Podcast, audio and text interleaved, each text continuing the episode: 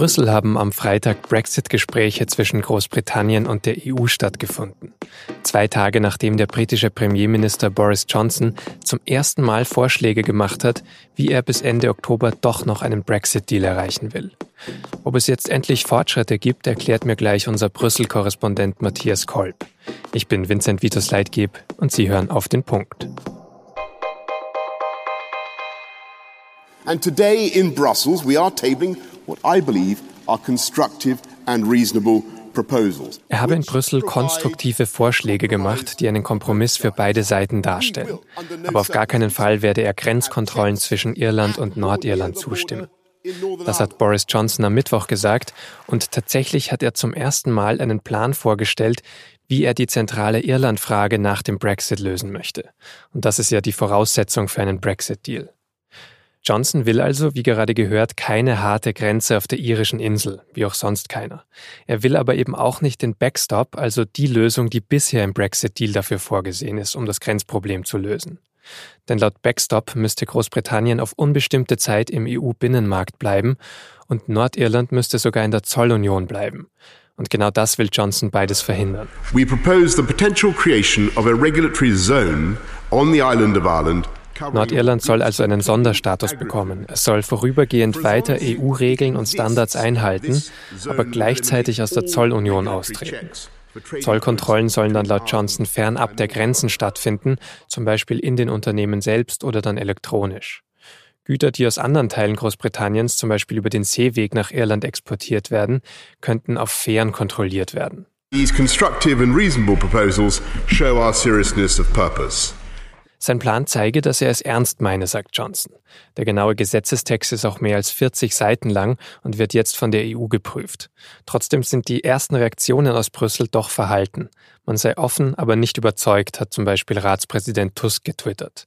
Und genau darüber spreche ich jetzt mit Matthias Kolb in Brüssel. Matthias, wie waren denn die ersten Reaktionen aus der EU? Die EU-Beamten, die Diplomaten, die sagen eigentlich schon, das ist ein Fortschritt, was da aus London gekommen ist. Äh, man hört öfters auch so Sätze wie, das ist ein großer Schritt nach vorne. Also man äh, merkt da einfach, es ist ein Angebot, mit dem man prinzipiell mal arbeiten kann. Aber natürlich stimmt es schon. Jean-Claude Juncker, der Kommissionschef, hat von einer Reihe von problematischen Punkten gesprochen. Und ähm, Donald Tusk hat äh, gestern einen Tweet verschickt, nachdem er mit Boris Johnson und dem irischen Premier Leo Varadkar telefoniert hat. Und da hat er gesagt, was schon eine gute Bilanz eigentlich der, der Stimmung hier so ist. Wir sind weiterhin offen und gesprächsbereit, aber noch nicht überzeugt. Also da ist noch viel Arbeit zu tun. Was sind dann die problematischen Punkte, die jetzt Juncker zum Beispiel gesehen hat? Also ich würde sagen, es sind schon vor allem zwei ganz große, wo dann natürlich sehr viele Details dran hängen. Das eine ist eben quasi die große Frage mit dem Zoll und ähm, also dem Ersatz für den Backstop. Der Vorschlag aus London sieht jetzt äh, so ein bisschen seltsamerweise vor, dass es auf einmal dann zwei Grenzen geben soll, wobei die Grenzkontrollen nicht an Grenzposten stattfinden sollen, sondern durch irgendwelche technischen Lösungen durchgeführt werden. Und das ist alles eigentlich sehr schwer vorstellbar und vor allem, was ein großes Problem ist, diese seltsamen technischen Lösungen, diese Alternative Arrangements, die gibt es einfach nicht. Da sind die Briten sehr optimistisch und sagen, ja, ja, ähm, da finden wir schon Lösungen in den nächsten paar Jahren. Und das ist einfach etwas, was die EU eigentlich so in dieser Form überhaupt nicht akzeptieren kann und da jetzt sehr stark eigentlich darauf beharrt, dass man da eine andere Lösung findet. Das andere, was auch sehr viel genannt wird, ist eben diese Art von Vetorecht für das nordirische Parlament. Nach der Vorstellung von Johnson sollte das nordirische Parlament eigentlich dann alle vier Jahre die Möglichkeit haben, diese Konstruktion, auf die man sich einigt, äh, da abzulehnen. Das ist jetzt auch was, was eigentlich schwer zu akzeptieren ist, weil es ja quasi einseitig aufkündbar wäre. Aber diese technischen Lösungen, die du vorhin angesprochen hast für Zollkontrollen, das ist doch auch schon ein Thema, das wir sehr lange eigentlich am Tisch haben und wo die EU schon sehr lange sagt, da machen wir nicht mit oder die gibt es eben noch nicht, das reicht uns nicht. Ist das dann wirklich so eine große Veränderung, dieser neue Vorschlag? Also es sind Vorschläge, die man schon immer wieder mal gemacht hat, aber was man halt als Fortschritt, glaube ich, schon einfach ansehen muss, dass man jetzt endlich mal in ernsthafteren Gesprächen mit der Johnson-Regierung ist. Und äh, was wir auch alle hier eigentlich sehen, dass Boris Johnson ja auch in einer Situation ist, wo er eben halt einerseits mit der EU 27 äh, verhandeln muss, aber andererseits natürlich halt auch immer innenpolitisch da auch seine Unterstützung beibehalten muss.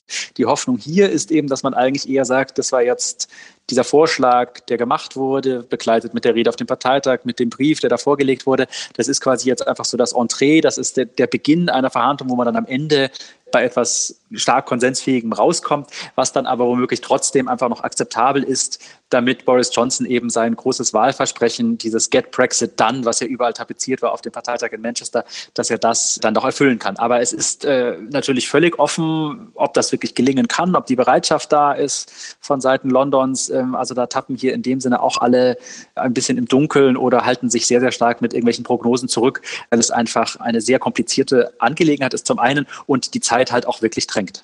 Jetzt finden doch gerade an diesem Freitag eben in Brüssel Gespräche statt zwischen EU und Diplomaten aus Großbritannien. Geht es da eben genau darum zu sagen, wie weit können wir verhandeln, wie offen ist das Ganze oder was ist das Thema?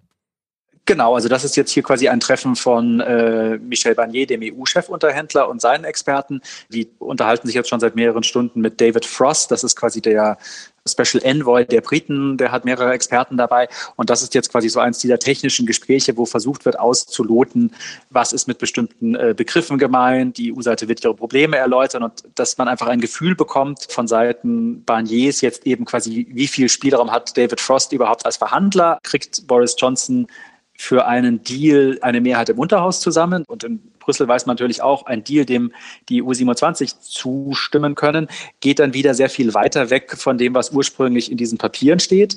Also das sind auch diese schwierigen Abwägungen, die jetzt bei diesen Verhandlungen halt eben einfach gemacht werden. Ähm, ja. Weißt du schon irgendetwas darüber, wie gut man sich annähert? Da weiß man noch gar nichts und ich glaube, da ist jetzt auch heute überhaupt nicht mit einem Durchbruch zu rechnen. Das ist jetzt einfach eines der ersten Gespräche. Wenn es gut läuft, wird man sich womöglich schon am Wochenende oder spätestens am Montag zu weiteren Gesprächen verabreden, um einfach quasi dann abzuarbeiten, äh, was jetzt dann möglich ist. Wir haben ja ungefähr eine Woche Zeit, um diese Verhandlungen einfach wirklich voranzutreiben und auch in einen möglichst rechtsgetreuen Text auch einfach zu gießen. Und äh, das ist aufgrund der äh, Komplexität der Materie sehr, sehr schwierig. Und es wird ja dann auch nötig sein, entsprechende Rechtstexte und Vorschläge dann auch an die anderen Hauptstädte zu schicken, dass also quasi die Experten in Berlin, in Tallinn, in Paris, in Rom, in Madrid sich das anschauen können. Das braucht halt alles Zeit, um zu sehen, kann man diesen Weg überhaupt gehen oder nicht.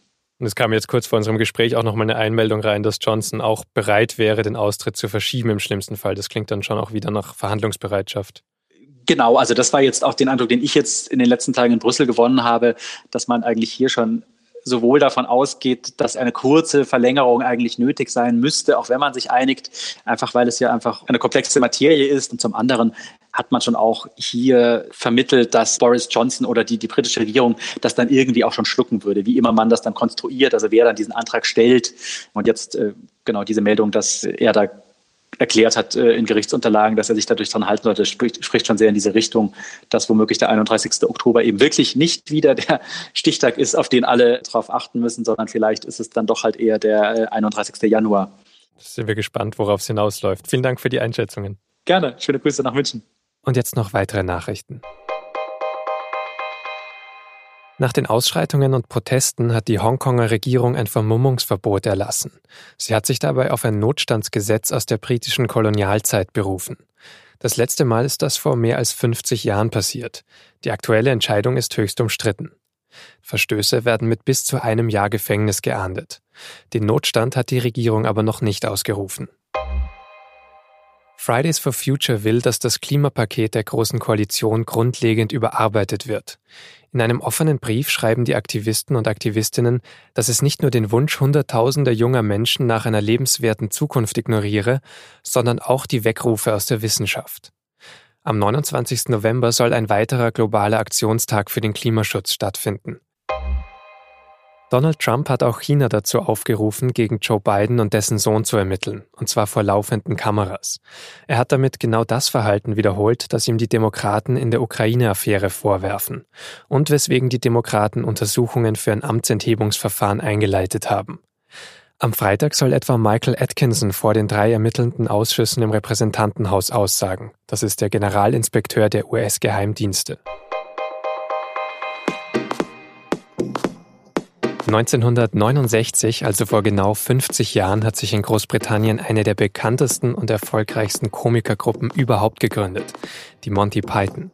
Und zur Feier dieses Jubiläums finden Sie in der SZ vom Wochenende 50 Fakten zu 50 Jahren Monty Python. Wie lange dauert es zum Beispiel, das Gesamtwerk durchzuschauen und wer ist denn eigentlich der beliebteste Komiker der Gruppe? Redaktionsschluss für Auf den Punkt war 16 Uhr. Danke fürs Zuhören und ein schönes Wochenende.